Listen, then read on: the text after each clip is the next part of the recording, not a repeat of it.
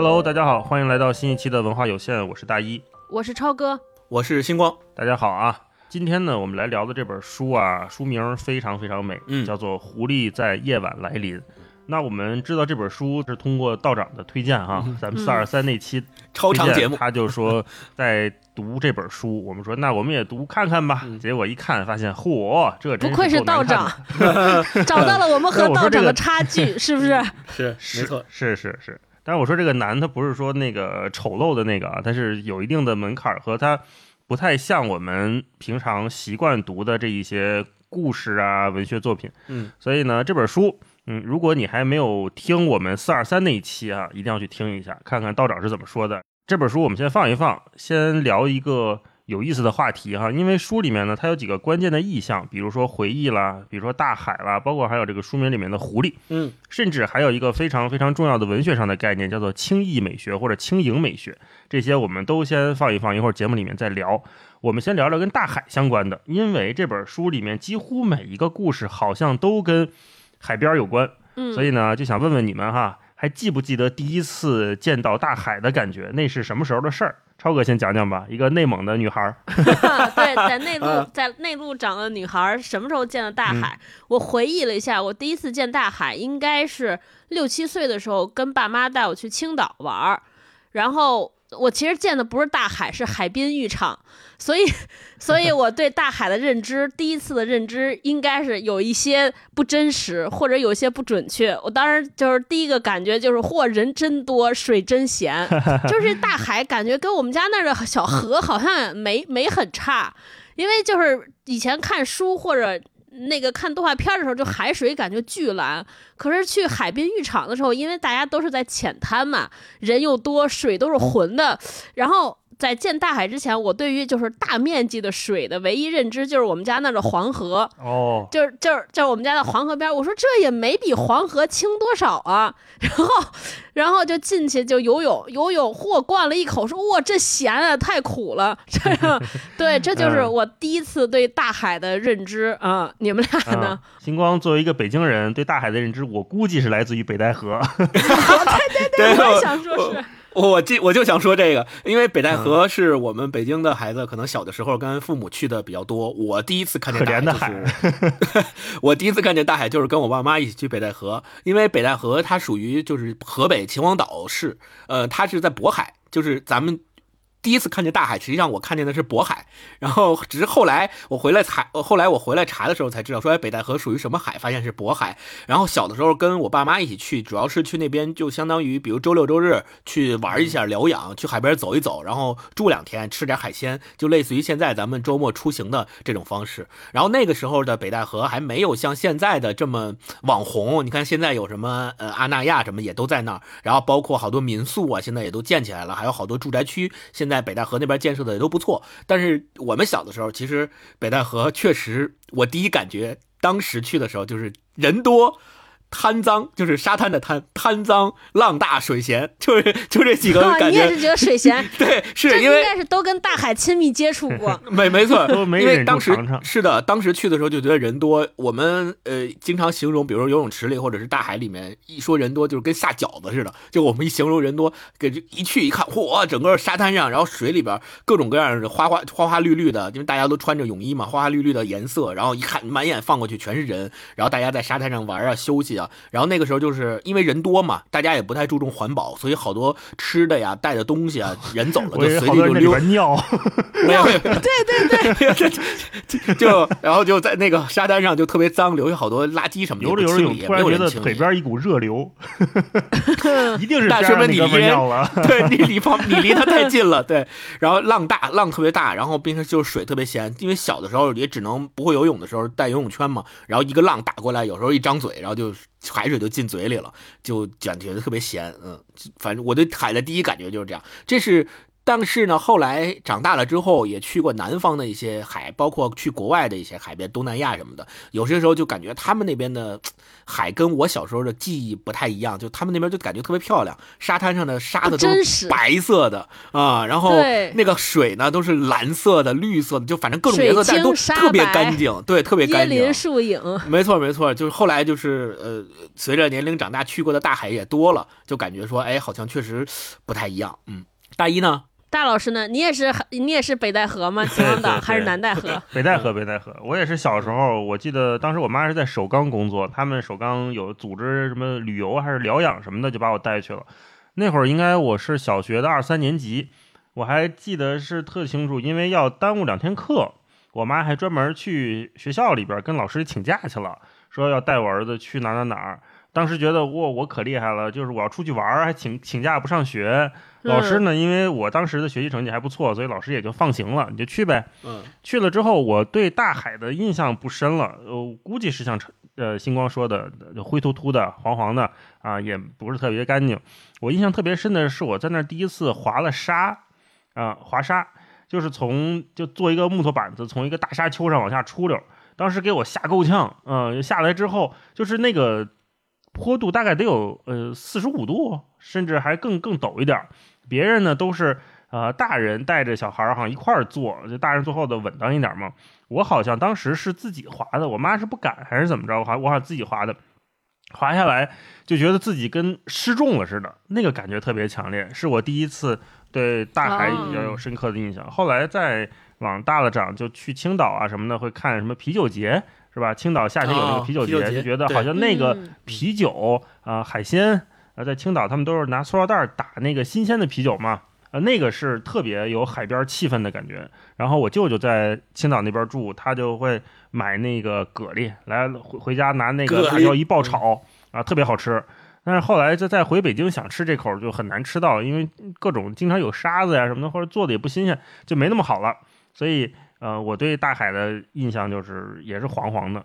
再往后，前两年看那个余华他说那句话叫“一直游到海水变蓝”，我觉得特别亲切，哦特别是嗯，我们这种内陆的同事看到这个嗯大海的感觉，就是说我就没见过蓝的大海啊，蓝的大海，对，是这种感觉。嗯是所以没错。我们说了大海的故事之后，我们也会想到说，大海在很多文艺作品里面，它都有很多所指嘛。我们看过嗯啊、电影啊、电视剧，包括书什么的，它可能都有那种包容啊、神秘啊、不可测呀，还有这种说无限的感觉，都是大海给我们带来的。你们有没有对觉得大海这个意象在以前的认知里面，它还有什么其他的所指没有？嗯、超哥先说说吧。嗯嗯，就是那种深不可测，嗯而且就是特别具有迷幻性。就它就是表面上看着非常的就是壮美或者平静，但其实底下有沟壑万千，然后也暗流涌动。我没错。我当时有这个感觉的时候，是去呃，就是考潜水证，考潜水证，然后在菲律宾去下潜的时候，而且还以前考那个深水证还有夜潜。发现真的潜水到水的比较深的位置，大海的比较深的位置，或者往海就深海域走的时候，和在岸上看大海，就是感觉完全是两个特性，就是两种东西啊。在海底下就感觉有很多的那个潮涌，然后吹着你，就是不是吹着你，就是卷着你往一个方向走，然后底下对暗潮，然后底下还有非常斑斓的那些生物，也有暗礁，嗯就是和水上看的完全不一样。所以就是大海对世界哈。对对对，大海对我来说，就经常我会形容说，有些人看着像大海一样的人，就是那种深不可测。深不可测啊，就是你看嗯他永远外表上都是非常 peace and love，就是一片平静，但你跟这个人接触时间长了，你会发现哇，就是完全读不完他，嗯就是他永远永远永远都是那种，而且还有一种话说，这个人就经常说说这个人翻脸比翻书还快，啊，我觉得这应该说，就是这个人变脸比海变的还快，就是一块儿，你还觉得特优美，晒着太阳，然后退潮涨潮的时候，哗一下就是风风雨袭来，然后浪潮奔涌。我觉得就这个可能比书还厉害啊！这就是我对大海的感觉。啊，星光呢？嗯确实是，嗯。我对大海的感觉其实跟超哥有特别相近的地方，也是最开始的时候我们都是在游泳池里面学游泳嘛。后来我去大海里、嗯，我是在澡堂子里。哎呀，那个咸呀 也咸。去大海里面游泳的感觉就跟泳池里完全不一样。虽然你都会游泳了，你对水也没有那么怕了，但是你在大海里游的时候，你会感觉你的脚下，如果你触不到地的话，是。没有底的，而且你不仅不知道你旁边、你周围是什么，会有什么，会发生什么，完全都是在你的预料之外的。而且海水呢，就是你比如带着泳镜潜下去的时候，你去看，你在泳池里边都非常明亮，你都能看到那个水里底下有什么。但是你在海里面，你即使那个海非常的清澈，你也只能看见眼巴前那一点距离的东西，就是范围。那其他的都是黑漆漆一片，你并不知道突然从那里边会窜出一个什么来，所以大海的神秘会让我有一些因为这种神秘带来的恐惧，就我并不知道它会给我带来什么，所以我很恐惧。而且后来也是学了潜水以后，第一当然潜了潜下去以后，你会发现。是完全另一个五彩斑斓的世界，绚烂的世界里面有很多你从来没有见过的生物啊，各种各样的颜色的呀，特别好看。然后你会特别喜欢去拍它们，但是同时你也会觉得，在学潜水的那个整个过程中，你会发现。大海跟陆地上确确实实是完全不同的，因为跟游泳池都不同。你想在海里面那么顺利的潜水，那么顺利的在海里面待个半个小时到四十分钟，都需要学习那么多复杂的步骤，什么气瓶啊，各种各样的这这种。这种技巧，你才能够保证自己在海里面是安全的。你想想，那如果你没有这些外在的人类高科技的东西去辅助你，那在海里面的这种安全感就更没有办法得到保证了。所以，我觉得大海第一是带给我们神秘感，第二就是这种由神秘感带来的不安全感是特别特别明显的感觉。嗯，大一呢？嗯，你们说大海，我就想到两首歌，一个是如果大海能带走我的忧愁。一个是苦涩的风，什么吹动脸庞的感觉啊？是是是，苦涩的沙。对，苦涩的沙。对我小时候，好像在幼儿园的时候，我记得那会儿不知道怎么就那个老师让我们所有小朋友学水手那首歌。哦，这么早熟？对，要励志一点。对，后来很多文艺作品，包括歌，其实都跟大海特别相关啊。我们这种一想到歌词啊，包括后来有一些流行歌曲，什么周迅的《看海》啦。什么那片海啦，啊，大家好像几乎每个歌手吧，我觉得都有跟大海相关的歌，是吧？对，是的，对，嗯，音乐是一方面，然后我们读的书，比如说读过《海边的房间》啊，也是跟大海和这个故事相关。对，刚才大一说到那个歌，我也是在做功课的时候特别。特别记载记录了，就是大海张雨生的和张惠妹的《听海》，就大家非常熟悉的歌。然后除此之外，我特别想提一点，就是我不知道你们小的时候看没看过一个美国的电视剧叫《Baywatch》。哦，叫就是海岸救生队啊啊，对，海岸救生队知道的，对对对，那个那个电视剧有印象特别深刻，就他是那个大卫哈塞尔霍夫演的，大卫哈塞尔霍夫是演是是演霹雳游侠的那个，就是那特别牛的那车的那主演，所以那个《贝沃池》又被翻译成《海滩游侠》，就是因为是同一个人演的。然后他一共拍了十一季，十一季呢，他第一季拍的时候呢，就是收视率不高，后来就被电视台放弃了。然后大卫哈塞尔霍夫自己觉得这个剧好，然后都。拿自己的钱去投资，把这个剧承承办下来，然后一直拍，拍到了十一季。他那里面的演员选的都是那个时代，就是呃。八呃九十年代初那个时代，美国所就是那俊男靓女，就是他那里边的就长得特别好看，那女的长得特别好看。然后他那个因为身材特好，是我跟大人笑的时候，应该一定是想到《老友记》里边的某一集，是对对对，就是是的是的是的。周易和 Chandler 必须得停下，对对，每次一开始的时候必须慢放，对，看他们奔跑的样子。对，是的，是的。所以就是《海滩游侠》又奇妙的跟《老友记》形成了一丝联动。就是他们两个人特别喜欢海滩游侠，每次看的时候都乱乱乱，就是那个也是《老友记》里边一个非常让人印象深刻的桥段吧。对，所以我就想提说，这个也是跟我们今天聊的这个大海有千丝万缕的联系。嗯，对。后来巨石强森 还翻拍了一个电影，也是《Baywatch》啊。对对，后来那个海王就是演海王的那个那个什么莫莫马那那个男的，就是超级英雄里边对演海王那个，他还拍了就是海滩游侠的，也是续篇的一个什么东西，这第十二季还是什么，也有他演的。所以就是看出来哈，大海跟各个国家和各个地区都有千丝万缕的联系，大家都会根据这个。自然的伟大的自然、壮观的自然去做一些联想，不管是电视、电影、电视剧还是什么歌哈都有。所以就回到我们今天要聊的这本书《狐狸在夜晚来临》，它也是一本关于回忆的书，但是它的特殊之处在哪儿呢？就是我们平时说回忆，一般都是说某件事儿啊，或者说某个人做了什么让我们印象深刻呀，它是比较具体的那种回忆。你看刚才咱们几个人说的哈，呃，咱们跟于大海的记忆，对，要么就是喝喝水了、呛着了、咸了、苦了，都是非常非常具体的感觉。呃，但是呢，这本书给了我们一个很不一样的视角，一个可能有点陌生，但是它又很重要的视角，就是他试图去描述那种回忆的感觉。那这究竟是一种什么感觉呢？呃，我们能不能通过文字抵达那种状态呢？这是我们今天可能通过这本书想要去讨论的一个问题。还有呢，就是。呃，一个点就是我们一般是站在这种回忆者的角度去看世界。就刚才咱们都是说自己是怎么看待回忆的，我们想起来这些事情什么样的，但是那些被回忆者他们是怎么回应这种回忆的呢？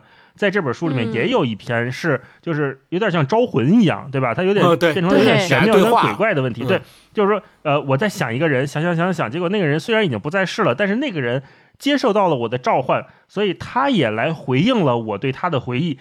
啊、在这个回忆当中发现说啊、其实事实不事情不是你想的那样，不是你认为的那样，这又给我们的回忆打上了一个问号，就是说我们的回忆是不是真实的呢？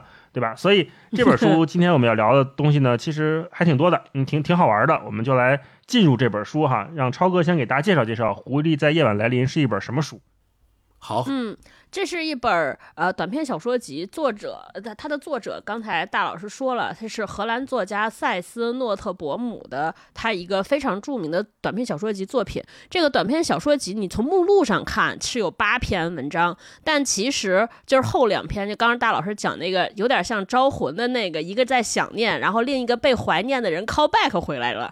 这嗯这其实看作可以看成是一个故事，所以它基本上是由七个故事组成的这么一个短篇小小说集。就在我个个人看来，这七篇故事其实有一个非常相似的地方，除了它都是在回忆，然后我更觉得说它更像的，它的内核里边更像的是，它似乎是对一个和对和爱情相关的回忆，而这些爱呢，它和我们常常想讲的那种非常轰轰烈烈的、非常壮阔的爱不一样。它这些爱情或者情感是那种好像是像惊鸿一瞥似的出现在每某个人生命中的那么一个人，这个人好像并没有和他产生什么特别纠缠纠扯的关系，只是轻像蜻蜓点水着似的，在一个人的生命中出现了一下，但是。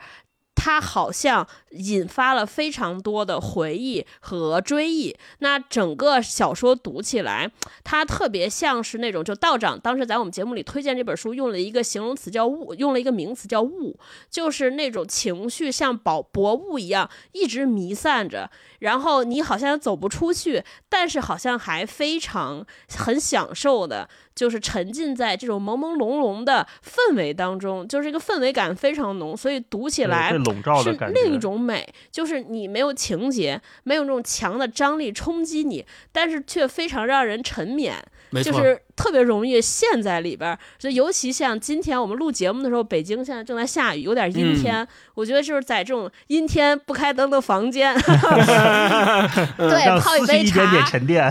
对对，然后就是让回忆在这儿沉淀，我觉得非常享受。这是一个非常适合一个人啊读的书，然后你。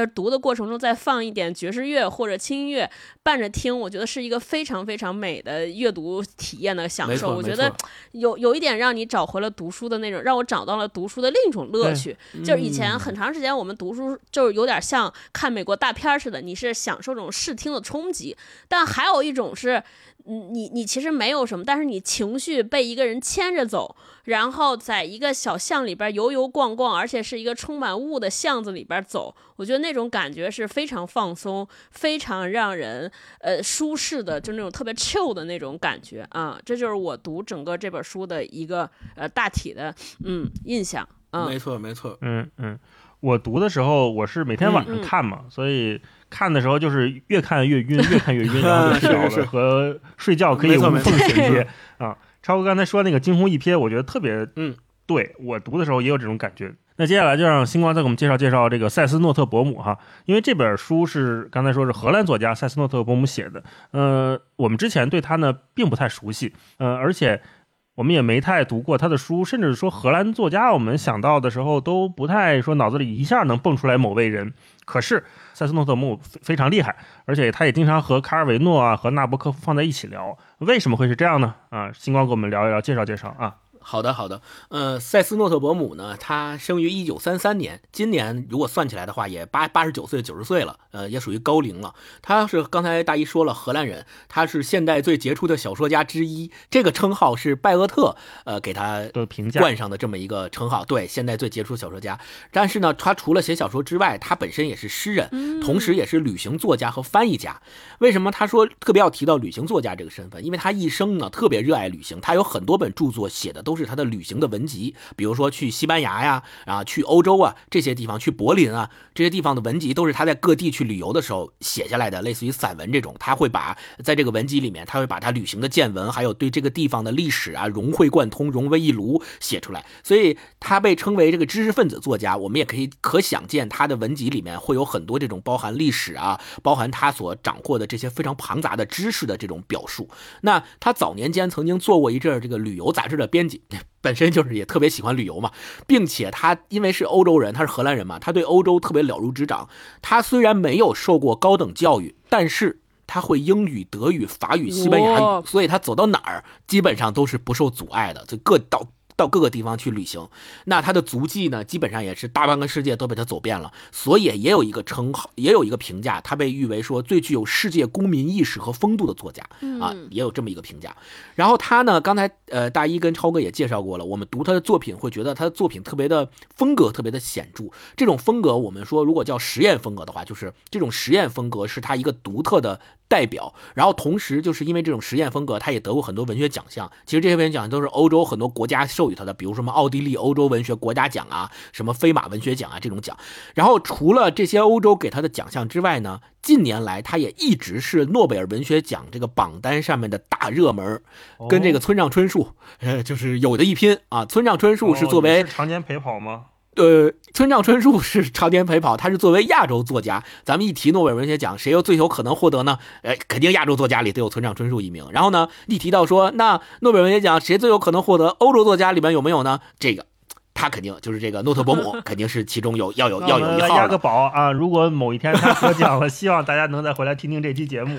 对对对对，就要要。有一号的，然后呢？刚才说到了他的小说，其实情节上我们很难总结出一个特别明晰的脉络，说他的情节有多出彩啊，多么的这个明明显啊、清楚啊，没有。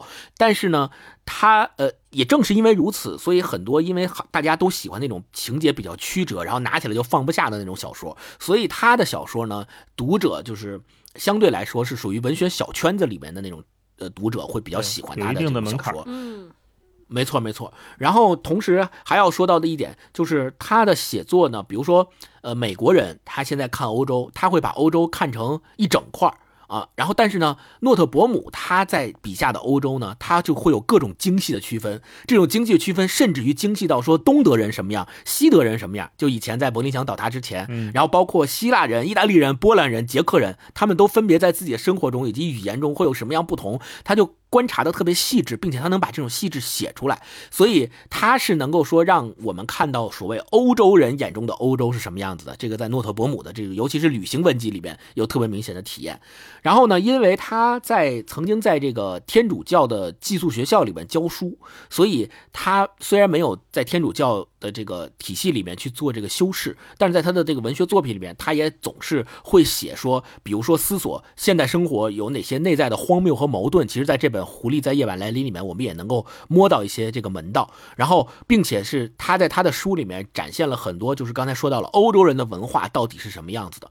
然后我们就是，其实道长也在那个推荐里面说过，他属于这个欧洲传统的知识分子作家，或者叫欧洲传统的文人。那为什么刚才大一说到我们特别喜欢把纳博科夫啊，还有卡尔维诺呀跟他相提并论，就是因为他和这两位作家一样，都是呃在他们的作品里面有很多大量的暗示、大量的隐喻，非常风格化的这种作品，在他的作品里面有非常强烈的体现。然后我们虽然虽然我们对他呢嗯不是那么了解，但是在德语地区他是特别受欢迎的。就你去德国啊，很多书店里面会专门有专门的书架陈列诺特伯姆这个书的。就专门会给他专门辟出一个书架来，所以可见他在德语区这个呃文学界有多么大的影响力。对，然后就是这个呢，就是关于这个诺特伯姆的介绍。最后再补充一点，就是诺特伯姆写小说跟他的风格特别相近。就很多人写小说啊，都是会写这个特别详细的就大纲或者叫特别详尽的提纲，说我第一章写什么，第二章写什么，列完之后才开始动笔去写。但是诺特伯姆不是，诺特伯姆通常就是在家坐着，然后突然想到一句话，然后就开始写。所以。对，所以我们就可见，就是呃，《狐狸在夜晚来临》这个小说里面的很多这个回忆性质的文章，也是让我们读完之后就有这种物理啊、语理啊这种感觉，有点我觉得跟他这种写作风格也也是有关系的。是的，是的，嗯，对。那如果说用一个词来形容我们读这本书的感受，你们会选什么词儿？超哥。我就不是用一个词儿，我是用一句歌词儿，就是思念是一种很玄的东西，就是我能想到那句歌。对，就是为为什么这么说呢？就是就是这里边有两个关键词，一个是思念，一个是玄。就那个玄，我觉得就是对我来说是两个意思，一个就是它本身的写作风格，就是那种飘飘忽忽的，所以你就觉得很玄。还有一种玄呢，是就是思念本身的这个这种情感。也是你让你觉得非常玄妙，微妙，对，非常微妙。就这个这个小说让我对思念这件事儿有了非常重新的理解，就颠覆了我对思念的认识。就是我一直以前一直认为说我们会写，就是怀念一个人或者会写一个思念的人，一定是这个人跟我发生过非常非常就那种轰轰烈烈的情感，就是哪怕我们轰轰烈烈的爱过，或者是刻骨铭心的恨过，我才会我才会思念他，对吧？但这里边的这些人。就是就是，反正我不知道他们真实的世界里边是发生过什么样的关系，但在这个作者笔下，他们的感情就是非常浅。就是我才前面说，就是惊鸿一瞥，像蜻蜓点水时候在人生中出现了一下，但是他能把这种感情、这种思念写的这么玄妙，就是这么美。我觉得哦，原来就是。就是我突突然重新理解了人和人情感的关系，你知道，就是年轻的时候谈恋爱，就是经常有女生说不行，我要不然让你爱我，要不然你恨我，反正我得想个办法让你记住我。就是你知道，年轻的时候都是这种特别用力，但你后来发现说，看完这篇文章，你会发现其实没有必要。就是对，就是这种能够真正留下的，留在一个人印记当中这么多年，能让人动笔写的，恰恰是那些就是非常。没法说破的那种，没法用精准的语言描述的那种情感和关系，才值得这么隽永的回味。对，所以我就觉得说，哎，思念是个很玄的东西，这是我整个读完的感觉。啊，我怀念的是无话不说，是一起做梦。是争吵以后接上了，接上了，对对，接上了。这是一个歌歌名猜歌名节目。对，今天是一个音乐节目。对对对，跟大海关系太多了。你们俩呢？嗯，星光呢？什么词儿？呃，我自己读的感觉，如果用诺特伯姆他自己在另外一本书叫《流浪者旅店》里面，他曾经写过，他写过这么一段话，他说：“大海的作为不过是以永恒催眠般的节奏拍打着同样的岩石，撞碎自己。”博尔赫斯曾经说过：“若要想象永恒，可以设想天使在一块大理石上轻拂翅膀，直到大理石被这微风磨尽，颗粒无存。”这个我觉得特特别好的总结我读这本书的感觉，就是有不断的回忆，不断重复的，不断微你你叫它微弱也好，你叫它强烈也好，不管是什么，就这个回忆不断的在夜晚的时候会冲刷冲刷这个人，不断的在他脑海里面去重复，这个重复甚至于重复到他自己都已经没有办。法辨认出这个东西到底是真是假的程度了，但是他还是在不断的重复，不断的重复，就像这个大海在不断的拍击岸边的岩石，不断的拍，不断的拍，一直把它从大石头拍成小石头，甚至于拍没。我觉得这个过程是他整部书我读的给我的一个特别强烈的感觉，并且呃，我读的时候也是在呃晚上睡觉之前，有些时候读完吧，睡得特别香，读完之后 就。有些时候没有读完我就睡着了，睡着了之后再醒来的时候，我会发现前面读的有一部分就根本就像相当于没读，然后就是相当于没看过，对，那就是没读，对，就就相当于没看过，然后也。它本身也没有什么情节嘛，然后它的情节我也记不住，我也分辨不出来这些人和人之间通过回忆的这个关系到底是什么样的，人物关系我也不知道谁跟谁爱过，然后谁跟谁是朋友，然后他们一共有多少人，我都分不清楚。但是。我就不想再分清楚了，因为我知道他的整本书接下来的这个文章的风格都是这样的。那我为什么还要说我一定要把它分清楚？我这这个人是八个人，然后这八个人之间有几个男几个女，然后这几男几女之间发生过什么故事，然后他们之间的关系是啥？没有必要，我我就分不清就分不清，我就继续往下读，继续往下读，就继续跟着他的这个想要表给我们构造的这个环境的感觉去去走，去去体会就好了。你。我就没有必要再去说，因为它本身情节其实我觉得不重要，重要的是你体会到它那个大海，所谓大海拍击岸边岩石的那种感觉。嗯，哎，我给大家透露一下，给听友透露一下，我们三个人在群里聊这本书的时候，大佬不是星光说说他读好多段落的时候都特别想哭，就是待会儿咱们听听到底哪些段落让他想哭，对吧？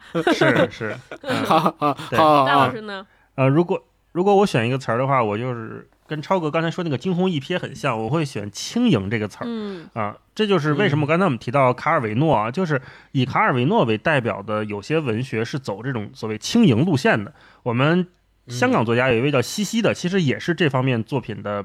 佼佼者，如果大家感兴趣的话，可以一起拿来读。这什么意思呢？就是卡尔维诺曾经说过一段话，就是他说我们不一定总是要面对生命中那些非常沉重的、让人不得不接受痛苦的真相。嗯我们可以运用智慧飞扬起来，避开它。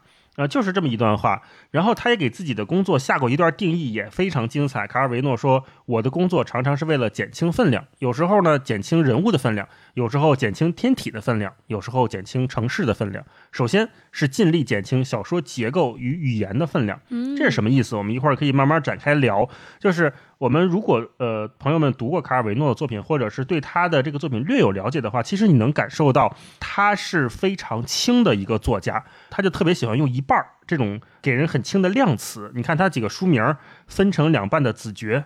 看不见的城市，不存在的骑士等等，你看这些书名，包括他的写作都是非常轻的。然后再看我们今天一起读的这本书《狐狸在夜晚来临》，是不是也有点那种哎小心翼翼的、轻飘飘的那种静谧的感觉？包括呃书里面那一段，就是狐狸在夜晚来临，它那个描写也是非常小心、非常轻盈的。我特别喜欢那一段，一会儿可以跟大家一起分享哈。好的。同时我们也知道，就是。呃，像卡尔维诺、像诺特伯姆，他们这种所谓的轻盈，不是简单的避重就轻。呃，我在读的时候，我在想说，如果说一个作家他只是轻飘飘的去写那些所谓的意识流，没有那个内心的那个核的话，我们是很难对他产生认可的，就是轻飘飘的嘛。但是我们今天读的这本书里面，我觉得他就是以一种接近荒诞的、戏谑的、不寻常的方法。来写背后的那个是什么呢？背后的就是我们习以为常的那些沉重的东西，比如说离开，比如说背叛，比如说遗忘，还有意外事故，包括死亡等等。其实，在我们今天要读的《狐狸的夜晚来临》这本书里面，它都在每个故事里面都出现了。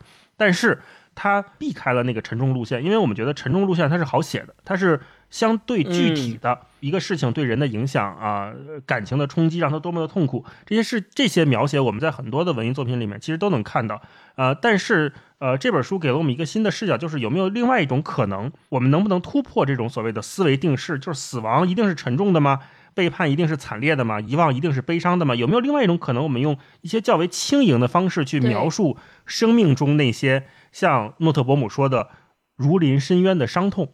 有没有可能，就像卡尔维诺说的，我们飞扬起来，避开它，这是一种另外的一种处事方式。我们可能在以前的作品里面很少看到。这就是我读这本书，我觉得它也很了不起的地方。它不是避重就轻，它也不是以轻写轻，而是以轻写重，就很了不起。对，是的，是的。所以接下来我们在分享片段的时候，可能能看到很多像星光说的暗喻啊，或者说我们说的这种比较轻盈的所谓轻盈美学，它是一个文学上的分类。我们才刚刚读到它，所以可能会有点不适应。那接下来我们就进入这个片段分享吧，看看哪哪段让我们印象深刻的。超哥先来一段吧。嗯，好，我先来一段。我特别喜欢这个作家，首先他的语言就特别具有诗性，就特别像诗，非常美。然后我非常喜欢他描写的那些人和人之间产生。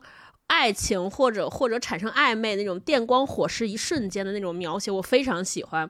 我给大家分享一段，这是第一篇文章，叫《贡多拉》这篇小说。呃，它其实讲了一个，就是一个中年男子来追一个曾经自己去国外玩的时候恰巧碰见的一个女生。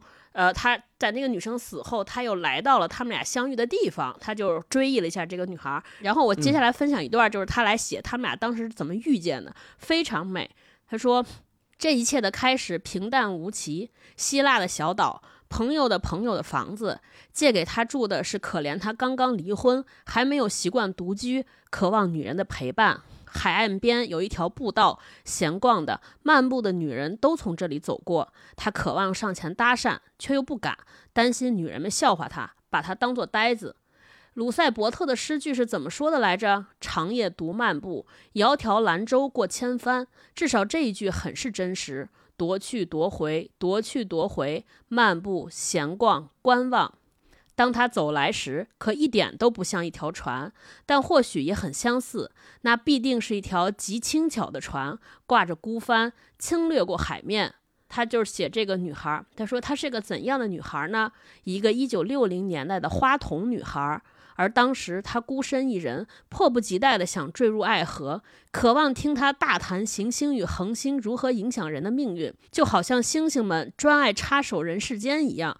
可当深夜里坐在水边时，听着他悠悠地说着水星和冥王星，似乎那是太空中的生命纺起精美的网，让这个来自米尔谷的十七岁少女与来自阿姆斯特丹的自由艺术撰稿人穿越彼此。每当此时，他总会奇妙地被他捕获，并不是因为他所说的种种，而是因为他那灰蓝色的眼睛如何在黑夜里熠熠闪光。哇！我当当时写这段的时候，就就非常有画面感。就是一个中年男性，你想他刚刚离完婚，肯定对一切已经失望了。这个时候遇到一个十七岁的少女，这个少女当时遇到他的时候，这个少女的身份是一个说她自己是巫师，就是就就有点像大家想象一下，一个四十多岁的大叔碰见十七岁的少女，这个少女一直在跟你聊星座，而且 大叔肯定是不相信星座，但这个小孩儿就是这个小 少女，她一定是觉得这个非常神奇，在夜晚的海。边，然后在星空之下，一个少女就是口若悬河的给大叔讲星座怎么回事，怎么回事。然后大叔就是他一定想不到。这个人爱上他的那一刻，就是喜欢看他那个眼睛里边泛的那种亮光。其实这种亮光，在我看来，可能就是生命力，就是一下让我想到了是张爱玲的一个诗，说我为什么会喜欢你？其实没有那么理由，就是那天什么阳光正好，然后正好你穿了一个白衬衫，就是这种，就是非常偶然，然后就产生了情愫，一切刚好。哇！我就当时读的觉得太美了，就是特别让人想恋爱，有没有？嗯，是生命中的精灵。对。对，关于我们的事，他们通通都猜错。这就是诗歌会，就是他，尤其他前面说说像一艘小船侵略个海面，哇，我就觉得太对了。嗯，大海中远远来了一个特别小的帆船，我觉得特别好。嗯，特别喜欢，特别有灵性啊！星光来一段，而且超哥刚刚说的这一段，呃，贡多拉这一篇，让我也有一些。就跟自己有关的回忆吧。诺特伯姆他在这篇文章里面所写到的，说你到了一个地方，发现了多少多少年之前你曾经跟这个地方的某一个景物或者某一个景点产生过某些连接，这种连接可能只有你心里还有，别人就是。可能跟你一起来的这那个对方都已经忘记了，但是只有你还记得。这个时候，你看到了这个景点的时候，看到了这个景物，睹物思人，就这种感情，我觉得不只是诺特伯姆他会有，他写出来了。然后，我觉得很多人看到这一段之后也会有共鸣的。就我们每一个人可能都会有这样的时刻，到一个景景点的时候，突然想起来说，哦，多少多少年之前，或者多长时间之前，我曾经跟谁在这个地方发生过以下哪段对话，然后我们两个之间的关系是什么样的？那现在呢？他在哪儿？现在我在哪儿呢？是不是物是人非？他们就就会联想到这些东西。我觉得这个恰恰就是我们所提到的诺特伯姆在这里边写到的回忆是什么样子的，就是他笔下就是这个样子的。他就是生活中我们常常能够发生，就真实发生在我们周围的，我们自己也有这样的体会。嗯，就是超哥，就是说这个，再给大家插一个就是小好玩的事儿啊，就是我读这个小说的时候，就这是全书开篇的第一篇。我说就是一下子给我来了一个下马威。这个小说小说叫《贡多拉》，这是我第一次看小说，还有百度。当时大老师不说因为道长的推荐我们才打开这本书，当时一打开就看全书的第一句话，我就发现，嗯，道长果然是道长。这个全书第一句话叫“贡多拉小舟让人思古”。我就完全不知道，就是开始查到底什么是贡多拉小舟，后来才知道说哦，贡多拉其实就是威尼斯的那种小船啊，然后叫威尼斯小那个。对，我就说太天呐，这果然是道长，就看小说还得百度，不然读不下来是啥东西。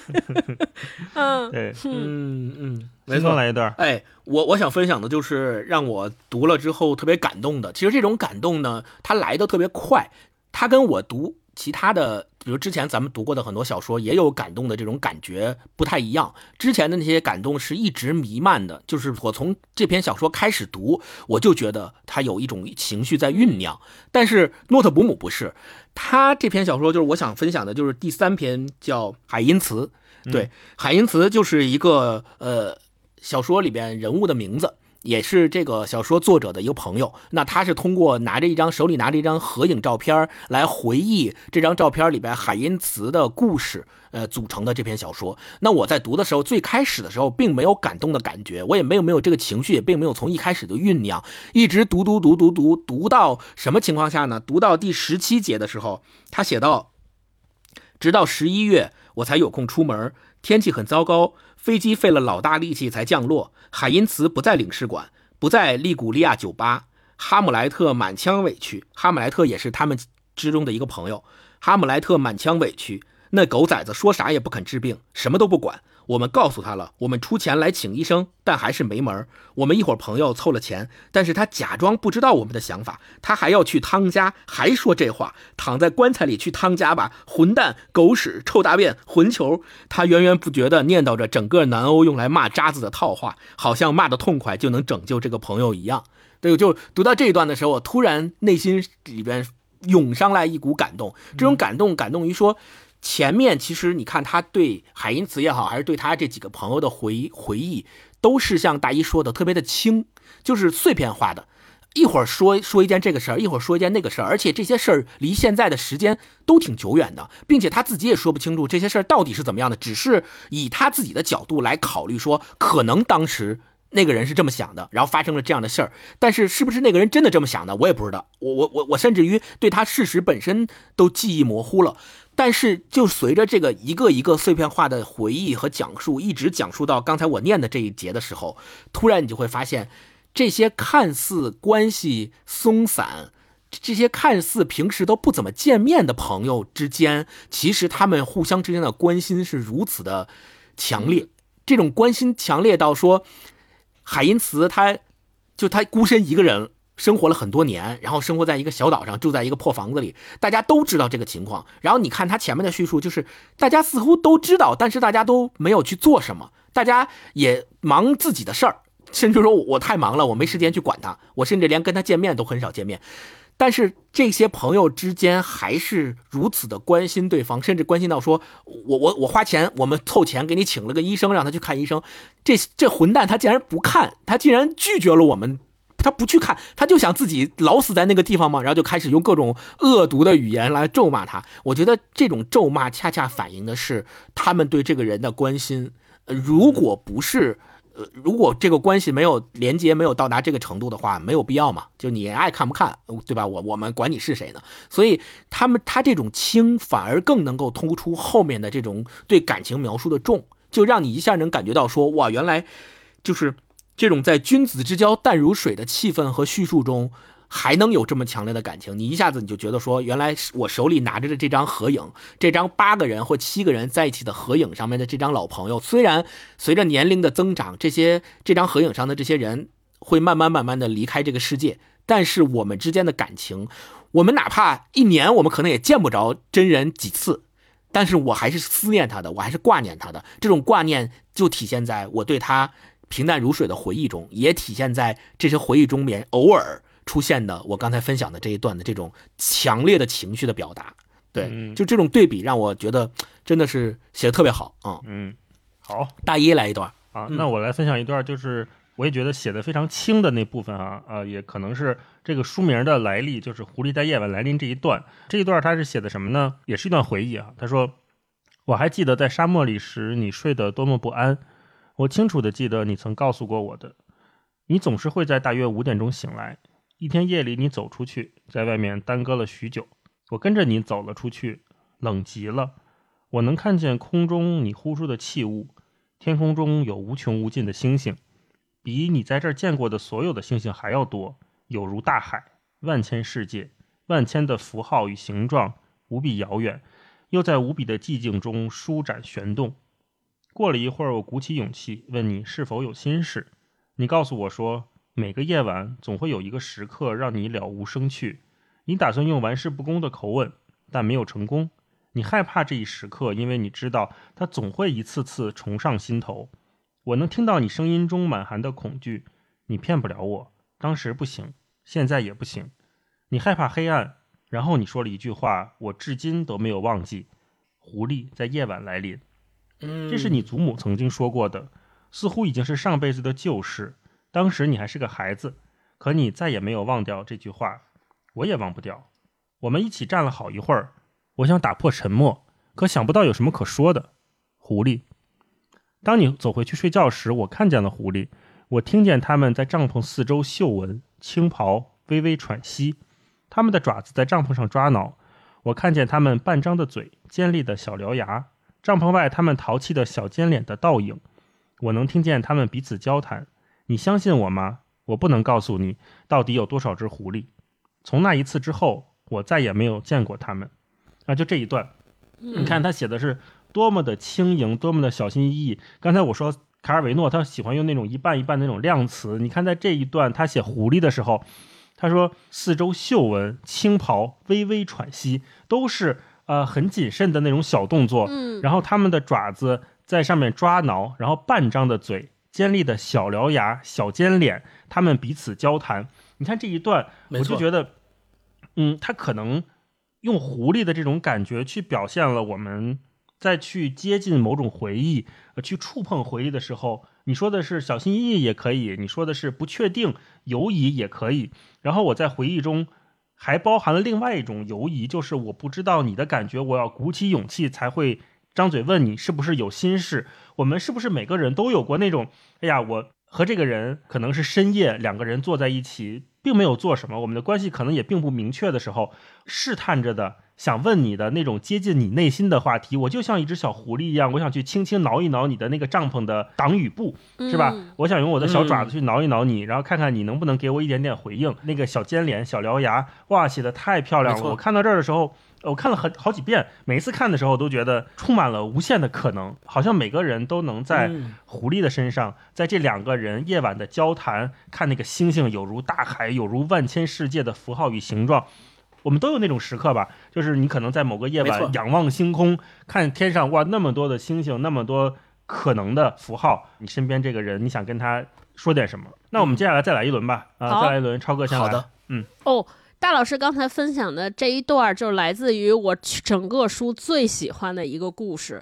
就是一个想念的人和被想念者之间突然隔空呼应上了，就这个故事叫《宝拉》，我我觉得就是写的太棒了，就我看了好几遍，我给大家念一下，就是这段呼应是怎么开始的，就是上一篇，呃，第一篇《宝拉一》，他是在写一个人在思念另一个人，一个男的在思念一个女的，他是这么开篇的，他说：“我不相信有鬼，但照片却不在此。若是女人要让你想她，就会设下计谋。”让你走过她的照片儿，死者如果被遗忘太久，也会对你用同样的办法。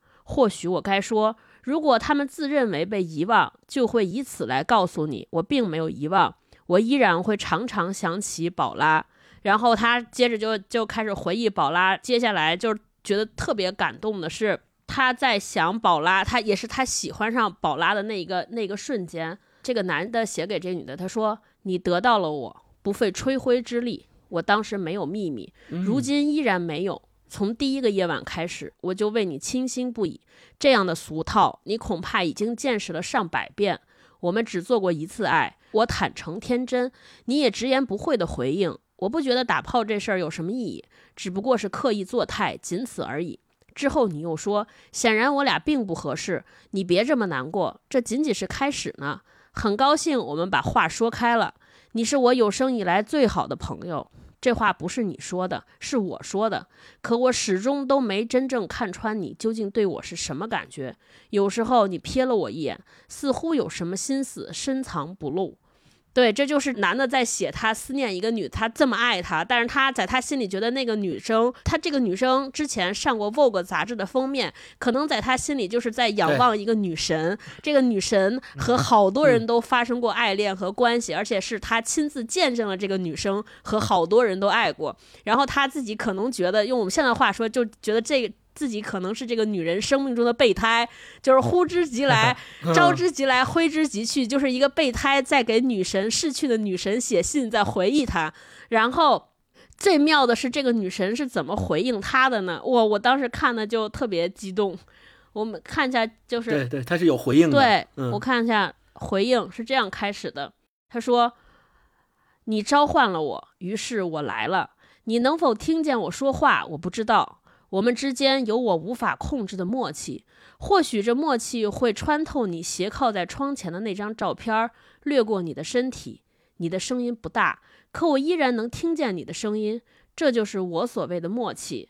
然后在宝拉心里，就这个女女神心里，她是怎么定义他们俩的关系的呢？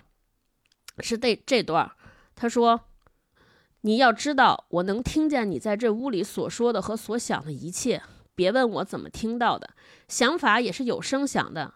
你从来都没有懂得我们之间的关系，你相信了我说的谎言。女人善于撒谎，而男人善于被骗。哈，与你继续在一起，就意味着我不得不苦苦忍耐你一贯的心有旁骛，这太痛苦。所以这么多年以来，你还是孤身一人。我当年一眼就看出来了。你存在于世，根本不需要伴侣。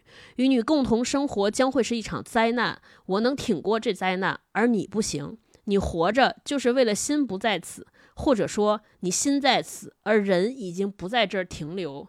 这段就是写的特别好，两个人就是彼此猜心思。这个男生觉得说，哦，你是一个就是那么闪耀的女神，我可能不配你。但这个女生说，我拒绝你的原因，其实我非常喜欢你，非常爱你。但我知道你是一个漂泊不定的人，就是我们现在话俗话说，就是你不可能是一个专一的人。即便我向吐露了心声。即便我告诉你我爱你，但咱俩最后走不到最终。然后我是一个骄傲的女生，我可能我不想就是让自己爱而不得，不想自己陷入痛苦，所以我就假装不爱你，假装让你怎么样。可惜你永远也没有 get 到我是这个心思。就是我觉得这段故事就写的特别虐，也不是特别虐，就是它本身是一个残酷的故事。两个人彼此相爱，但是互相无法倾听对方的心声，只有死后写信和回忆的时候隔空对话。可能，可能才能互相倾吐，但是对方已经再也听不到自己的真相和心声了。嗯，就他是很残忍，可是这种残忍背后又是美。我觉得这可能就是上了岁数之后才能懂得的美。就是我在想，说我可能十八岁的时候看这段故事的时候就会很生气，干嘛呀？就为什么不能直说呢？你问问呗，问问不就在一块儿了吗？但是。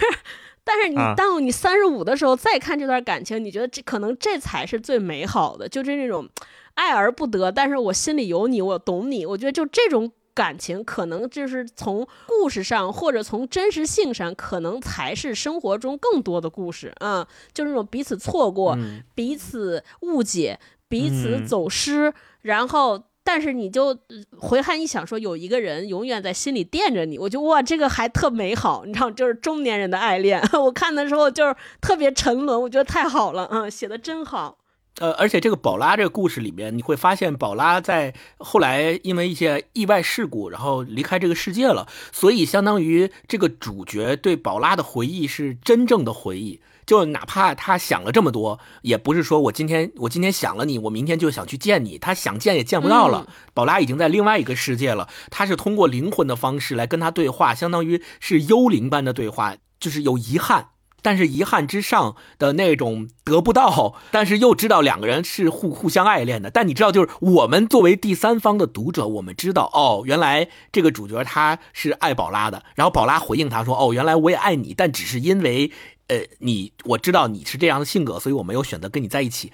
这种遗憾只有我们知道，就主角他在回忆宝拉的时候，他自己不知道，他在那自言自语、嗯自言自语，那个幽灵跟他说话，他也听不见。就这种方式，就他们两个在回忆对方的过程当中，也没有最终知道哦，原来你是这样想的，没有，只是我们作为旁观者，我们才知道，就这种又隔着一层的这种感觉，会会更奇妙。嗯，嗯，他把遗憾的感觉写的特别好。对，而且我觉得在文学上的手法也特别棒。就大老师之前一直说说他很轻盈，我觉得这种轻盈在这个故事上体现的淋漓尽致。就是他怎么体现这个女孩对那个男的男男性深沉的爱，他其实就用了一个词儿叫默契。就是你嗯那么多人想过我，对吧？在这个书里，你知道这个女的和那么多人发生了关系，然后这个女的就说：“我知道他们也在想我，但只有你想我的时候，我才出现在你身边。”其实就是寥寥数语说，这就是我所谓的默契。这个默契一个词，就是已经把背后代表的那种所有复杂的、深刻的情感，其实都涵盖了。我就觉得哇，太会写了。对，而且嗯宝拉都是个灵魂了，嗯都是个鬼魂了。你一想我，我就召唤而来了，这多轻盈啊！就飘着飘着就来了。是是是，而且就这种，他其实是把很重的感情画在了这个默契，或者你叫我我就来的这种，就是这种所谓叫感应里边啊。是，对，我就觉得啊，太会写了。没错嗯星光来一段吧。嗯，我来分享的就是他在这本书里面的最后一篇，叫《海之角》。我为什么觉得这一段特别好呢？就是呃，诺特伯姆他写作的风格，就他对环境的描写，我觉得特别的美，嗯、让你能够体会到他到底想通过描写这样的环境，表达出内心当中的一种什么样的情感。这个情感也许是平淡的，也许是强烈的，都是能够通过他对大海的这个描写来体现出来的。比如说，他在这篇文章里面写到。如今这条小路已经若隐若现，没有人再来走这条路了。大地崎岖又危险，没有地方可以让你抓住站稳。可我就想走到大地之边，我想融入这令人沉醉的狂怒中。混沌崩解，战争危机四伏，灰色的大浪涌起，拍击岩石，洪波弯成巨拱，争相抬头，似乎要跃入天空。灰色中蕴含有一切阴影的色彩，粼粼闪光，从如同汽油的蓝色到如同关照一般的漆黑。怒声大作，将飞沫吞吐于半空之中，孤悬于灰色的天幕之下，又跌落进深深的低谷阴影中，积蓄力量，从头再来，凝聚着双倍的力量，如同鞭子抽打，巨人咆哮。然后后面写：我鼓起勇气，我知道这里没有人能看见我、听见我，我向大海咆哮反击。刚开始我心存怀疑，听不见自己的声音，可随后我的吼声越来越响，以愤怒对抗愤怒。我像是一百只海鸥一样尖叫，我向着溺水而死的水手们大喊，发出呼唤，他们也会回应。我知道这就是我的渴望，渴望着迷失在这起伏的律动之中。对，就这一段，我觉得画面感极其强烈。首先是对大海的描写，就是它拍打着岩石，它的飞沫一层一层的泛起，它在半空中翻滚，它的律动，它的咆哮，然后紧接着这个。小说的主人公一个女孩，她独自来到这个大海边上，她站在海边，她对着大海有一个反击，有一个咆哮。这个咆哮一开始是非常弱小的，后来不断不断的增强，不断不断的增强。他后来有一段时间，甚至觉得他的声音能够盖过这个大海的咆哮和大海的律动。在这个和大海的互动之中，体现出来的就是。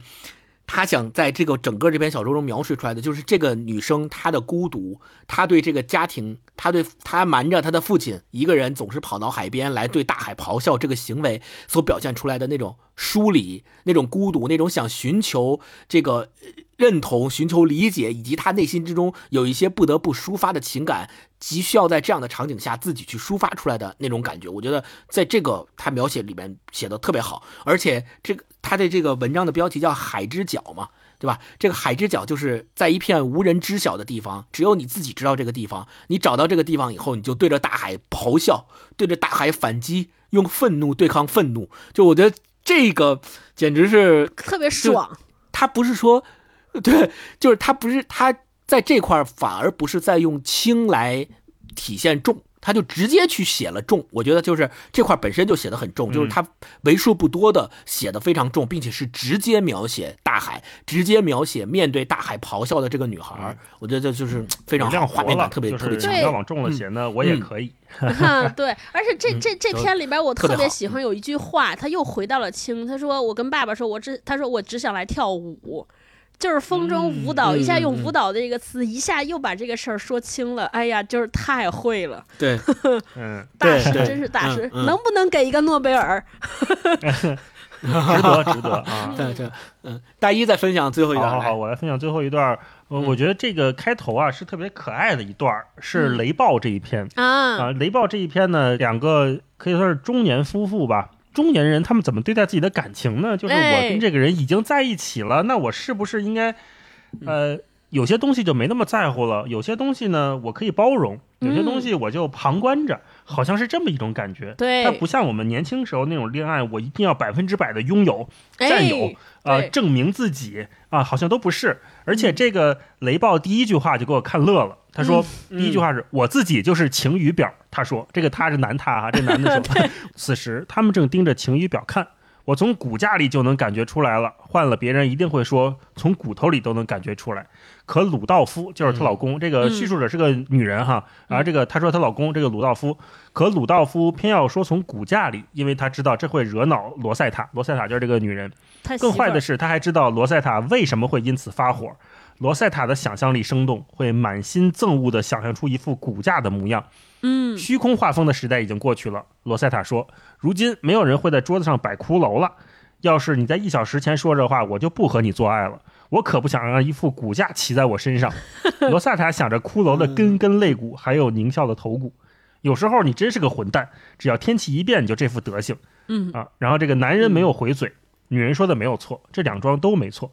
盛夏已经戛然而止，乌云如城堡般堆积，西班牙的房屋白墙也瞬间暗淡，花园已经被淹没，因为雨水到来的势头极大，以此作为报复。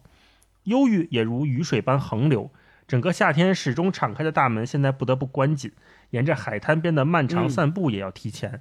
太阳落山到西班牙人的晚饭点儿之前，还有一段茫然的空白，你不得不早早的去酒吧喝几杯，或者就在如今索然无味的屋子里抓过一本书，在电暖气边缩成一团。女人却完全不受影响，这真令人恼火。说起来，似乎什么也影响不了她。无论是遭遇失眠还是无聊，女人都能满心满意的钻进自己的书房里读书。嗯怎么会有人能心平气和的花好几年时间研究荷兰劳工运动史呢？男人觉得这真是个谜。女人提到的一切劳工运动的大人物，从费迪南、多梅拉、纽文胡斯算起，一直到亨利埃特、罗兰、霍尔斯特，都让他觉得深度可疑。这些人全都有复姓，满心要造福劳苦大众。如今一个世纪过去了，当年要崛起的大众，如今在给隔壁那间房子涂漆，脚下的梯子涂抹得如同毛利人的纹身一般花哨，收音机的音量震耳欲聋，整个季节中都充斥着刺耳的各种噪音，油嘴滑舌的 DJ，还有口音粗俗的肥皂剧新星等等等等哈。我觉得这一段写的特别可爱，嗯就是两个人呢互相抱怨，然后又互相离不开。而且你说这个女人她这么心平气和，花好几年时间研究一个男人完全看不懂的这么小众的，呃，当然可能在荷兰研究荷兰劳工不小众哈，这么一个历史问题。我在想说，是这个罗塞塔真的喜欢这事儿呢，还是说我只是需要一个逃避的地方，我只是不想理你，我去研究这些东西。而在男人的眼中，反正就是这样的啊。然后接下来，呃，我觉得就是能体会到中年人之间的那种相互包容和。呃，哎呀，行，我就为你做这些吧，我也不计较了的那种感觉是什么？对对，可她就是说，这个罗塞塔这个女人哈，可她绝不想远走高飞。嗯我已经把你买尽了，包括你的这些烦恼和抱怨啊。这一段我就看到这儿，我觉得、嗯哎呦，好温暖起来了哈。然后接下来怎么说呢？有一次，这个男人出乎意料的表现出自责时，女人如此说道：“啊，就刚才说我爱上你了哈，包容你的烦经把你买恼和忧怨。”进了，包括你的对，这买尽了些烦恼和抱怨啊，，特别可爱。啊，女人说她爱上了一个做木雕的男人，这男人自己就是晴雨表，且极易受阴晴变化的影响。如果不见了太阳，就不得不采取非常手段，想办法来抵挡那黑云压城一般的阴郁。夜晚和冬季是他的天敌。如今木头放在工作室里，一刀也没动过，梦想中的美妙雕塑都没做，画廊更是被他抛到脑后。现在他就像是黑暗大海中随意漂泊的孤舟。你看这块又是非常轻了，随意漂泊的孤舟。他知道自己的平静让他更加恼火，他也知道，在面对男人所自称的黑胆质脾气时，也只有自己的淡泊坚忍能让他支撑下来，面对更黑暗的季节。对此，最好的办法不过是迎头而上。嗯啊，这句话我也特别喜欢。嗯面对更黑暗的季节，最好的办法不过是迎头而上。然后女人就说：“那我们要不要去圣希拉里欧。他耸耸肩，去圣希拉里欧还要走三十多公里呢。公路沿途风景十分荒蛮，那里有个小海湾，还有沙滩。他们初次去时还是一片荒地，后来去了一个开发商建了一座宾馆，是不是秦皇岛？离宾馆不远处还有海边的一个老餐厅，能做点简单的菜。西班牙人称之为小吃店。店里刷成白色，塑料桌子，宽大的阳台上铺了地砖，铝制椅子拖动时有尖利的摩擦声。在这么阴暗的天气里，店里肯定打开了景观缠绕灯，霓虹灯能让他的心情好点儿。这是女人的体会，可女人并没有提起过，仿佛寒冷的假太阳，细长发白而又薄弱，不过是这一贴安慰剂依然有效啊！嗯就这一段，就是你有没有觉得这个女的把这老公拿捏的死死的？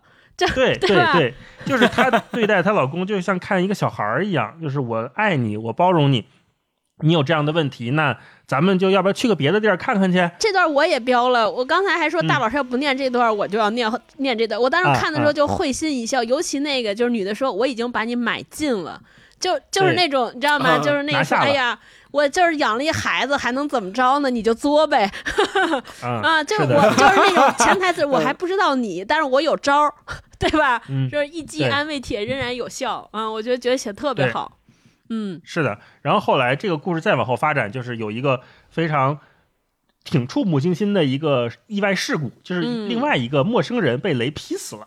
啊，这也是很奇怪的一个设定。如果感兴趣的话，大家可以自己看一看。就是一对争吵的不啊包容的夫妇会发生了什么？就是这男的被劈死了。会被挨雷劈。哦，原来是这个意思啊，让大家要谨慎一点哈。OK，好，嗯那我们这个书的分享就聊到这里哈，真的很有意思。这本书可以聊的地方也非常非常多。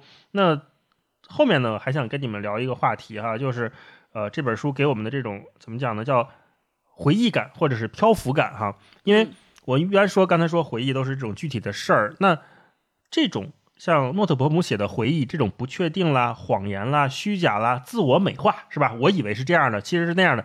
他把这些都写出来了，然后他又呈现出来了一种没有几乎没有什么叙事的这种不确定性。然后这种不确定就是我们呃主观上去观察某种记忆那种笼统的记忆的感觉。然后他这里面一句话说，我们所读到的这一切都是装饰记忆的道具。我想知道你们俩是怎么理解这一切的哈？他这个书里也说嘛，如果是这本书没有任何叙事，没有任何完整清晰的故事的时候，我们读这本书的时候那种感受是什么？聊完了刚才那么多片段之后，你这种感受有没有发生什么变化？超哥先说说吧。嗯，就是我们之前其实聊很多作品的时候，在说就是到底读书的时候读什么，而且我们已经聊了非常多的这种让人根本抓不住的小说，呃，抓不住的故事。我觉得这种抓不住，其实呃，在我看来是有两点，一种是其实它更像是真实生活的一个非常客观的反应，就是这个最后在后记里边，这个译者也说了一句话嘛，他说那个真实的生活就是什么，毫无线索，也没有情节。就是特别像，对吧？就我我记得之前节目里讲过，就是我们如果把我们的人生写成一本回忆录，或者是说你你会发现，呃，或者说把我们的人生就是拍成电视剧抽象出来，你会发现好像有很多因果，有很多必然，有很多联系。但如果切实回到真实生活的当下，你做一个决定，甚至像这里边写，你遇到一个人，跟他发生了爱情或者分开，其实是。在当下，你没有任何的依托，都是在凭本能和下意识来做反应。对，就是其实是没有什么戏剧性的，就所有的戏剧性都是得把你的人生高度浓缩之后才能看出戏剧性。所以我觉得装饰记忆的道具。对对对对对，所以所以我觉得就是这本书的就这种写法，恰恰是反映了真实生活和真实人人们在现实生活中的样貌。这可能，嗯，就我们如果认真的回忆自己的人生，我觉得这可能是更客观的一种状态。这是第一个，第二个。我的感觉就是，整个读完这本书之后，好像让我对对感情或者就是人和人之间的关系有了重新的理解。就大老师前面说，就就这里边你看写了好多人对于另一个人的回忆、思念，甚至是那种没法放下的那种。那种情愫，就是在年轻的时候，我会觉得说我必须要拥有一个人，完全拥有他，然后他所有的爱恨情仇都得和我相关，才能说明我对他很重要，才能说明就是他很爱我，这这可能才能证明。但是你会发现但其实你真实看一个人来写回忆录的时候，他让他记住的，恰巧是不是那些拥有过的东西，恰巧是那些没抓住的东西。所以我觉得这个也给我们提供了一个视角，就是就很多人就是他特别需要有确定性和笃定性，尤其我自己就是一个生活中非常不爱做规划和计划的人，计划和规划会让我有非常大的束缚感。就看完这本书之后，我就更觉得说，人生可能也不能应该有计划，对，就是反倒你应该就就是因为你没有计划，你就随便走，才能有机会和空间让这些惊鸿一瞥的这些小舟来进入到你生活中来，然后这样你的人生才可能会有这种偶然的刹那，这种美好，而不是像规划做设定一样环环相扣、环环紧逼，一切都是我的掌控，一切都是我的规划，一切都沿着我的设定来，就这样的沿的设定它不会出错，但好像好像也不会出彩儿。这就是我看完整个这本书特别的那种启发，就是那个说狐那狐狸在夜晚来临，怎么才能让狐狸来临？那至少我们至少先不能把自己的院墙封住。有有一些空间才能让狐狸进来。就在我看来，我觉得那个狐狸就有点像高晓松有一个词儿翻译特别好，他把骚扰翻译成骚柔。我觉得这种狐狸在夜晚来临的那个 狐狸，就好像人情绪中的那些小骚柔和小悸动，嗯。就这种东西才是能啊让一个人更丰美，就更丰满，情感更有闪亮的那个地方，所以我就觉得特别好啊，非常可爱。我们还是要有机会让自己的生命变得可爱一下，啊，不要那么紧张。这是我整个读完的感受，嗯。嗯，对，不要把自己的院墙砌那么高，这个好，嗯，让狐狸进来，让在野外扎扎让帐篷狐狸能够啊。对，多住住帐篷嗯，我首先想说一下，就是咱们对这个书名《狐狸在夜晚来临》我自己的理解。我刚看到这个书名的时候，以及读完这本书，我脑海中就浮现了一句话，叫做“最好的猎手往往是以猎物的姿态出现”。这句话就我觉得跟这个书名是呃挺有关联的。就是狐狸在夜晚来临，其实我认为它这里边所描写的狐狸，就是那种不可阻挡的，可以吞噬你回忆的梦境般的那些东西。它会悄悄的来到你身边，吞噬你的回忆。吞噬你回忆的时候，因为往人往往是在夜晚会有这些回忆嘛，然后狐狸就循声而来，过来之后就开始吃你这些回忆，就很有可能在这个回忆的过程当中，慢慢慢你就会发现越来越模糊，越来越模糊，是为什么呢？就被这些狐狸偷偷的都给吃掉了。那最好的猎手往往是以猎物的姿态出现，我们都认为狐狸是一个猎物，对吗？但实际上，它来到你身边是本质上是猎手，他你的梦、你的回忆才是猎物。所以就是他悄悄出现了之后，就等待着那个会心一击，给你的梦、给你的回忆、给你的这些呃思念中的故人这些故事，以会心一击，偷偷的把你这些回忆都吃掉了。所以我就让我就联想到了这句话，这是我对《狐狸在夜晚来临》这个书名的理解。那刚刚大一提到的那个问题，就是我觉得首先。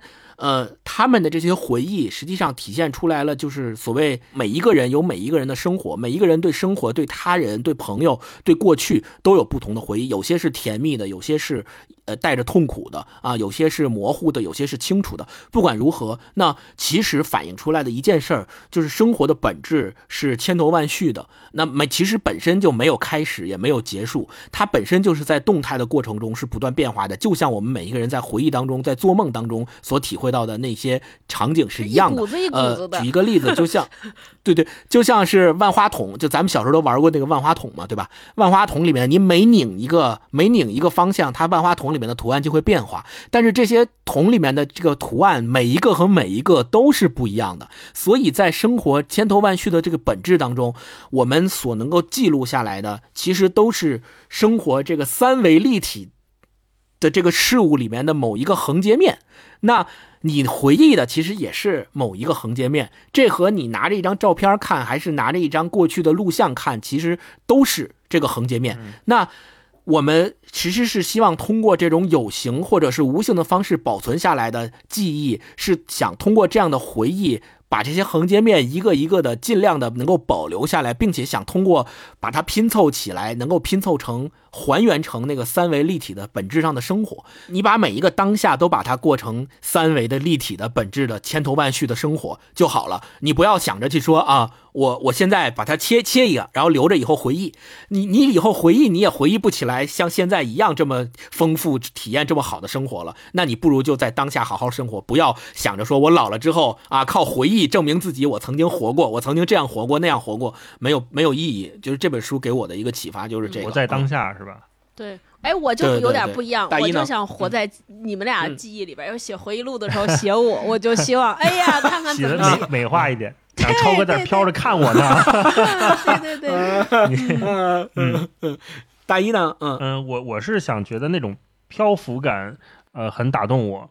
呃，一个是刚才咱们说的这种轻盈美学哈，就他在书写上，在回忆这个他写回忆的这个东西上。另外，我觉得，呃，现在我们很多人都会觉得自己这个生活有点漂浮，或者说有点没根儿。嗯嗯，这可能是这个时代我们都在面临的一个问题。然后看了这本书呢，我就在想，他会带领我们去思考。呃，人和人的这种快乐和悲伤到底能不能互相理解？比如说，我们说雷暴，刚才我们说那一篇，这个两个中年的夫妇，他们互相之间的研究荷兰劳工的快乐应该不相同，但是他们同时目睹了一个悲剧之后带来的那种悲伤和对彼此的珍惜，好像是相通的，让我们有了一个新的角度来看不同的人生。然后，另外，他也让我们思考说，每个人的存在，那些爱和死亡是不是真实的？呃，你说宝拉这一篇，或者说我们说第一篇贡多拉这一篇，我们在回忆的时候，总能看到另外被回忆者对这段回忆的重新描述。那你以为的爱，到底是不是爱呢？它让我们思考这个问题。然后就涉及到了说，每个人其实我们都像。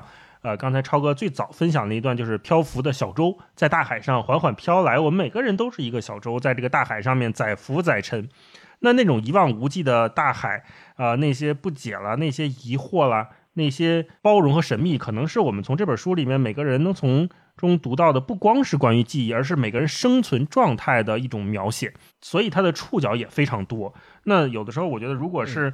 一个觉得自己生活很悬浮啊，没有太多的落脚点的朋友，包括有的时候我们自己要这种状态嘛，那你去读这本书的时候，应该能得到更多的共鸣，这是我的感觉哈。然后刚才说这个书名《狐狸在夜晚来临》，它不像我们平常看的很多书，呃，取自于某一个短篇的同名小说、同名作，并不是这样的，而是他把其中的一个意象摘出来，呃，非常美。呃，我也希望大家。在读这本书的时候，能体验那个狐狸的小爪子轻轻挠你家帐篷的那种感觉哈，它是很很美好的一种回忆感。那今天我们就大概跟大家聊到这里，呃，也欢迎大家留言跟我们说一说你是怎么理解这种漂浮、这种轻盈的，或者说你给我们分享分享你跟大海的故事，是吧？我们开头聊的那个 比较开心的，你第一次见到大海时候的那个印象是什么样的？我们会从评论区选出五位朋友，送出《狐狸在夜晚来临》的纸质书一本。希望大家每个人都能有一个轻盈的生活吧，好不好？也可以跟我们分享分享你思念的那个人，让我们听听这些轻盈的故事。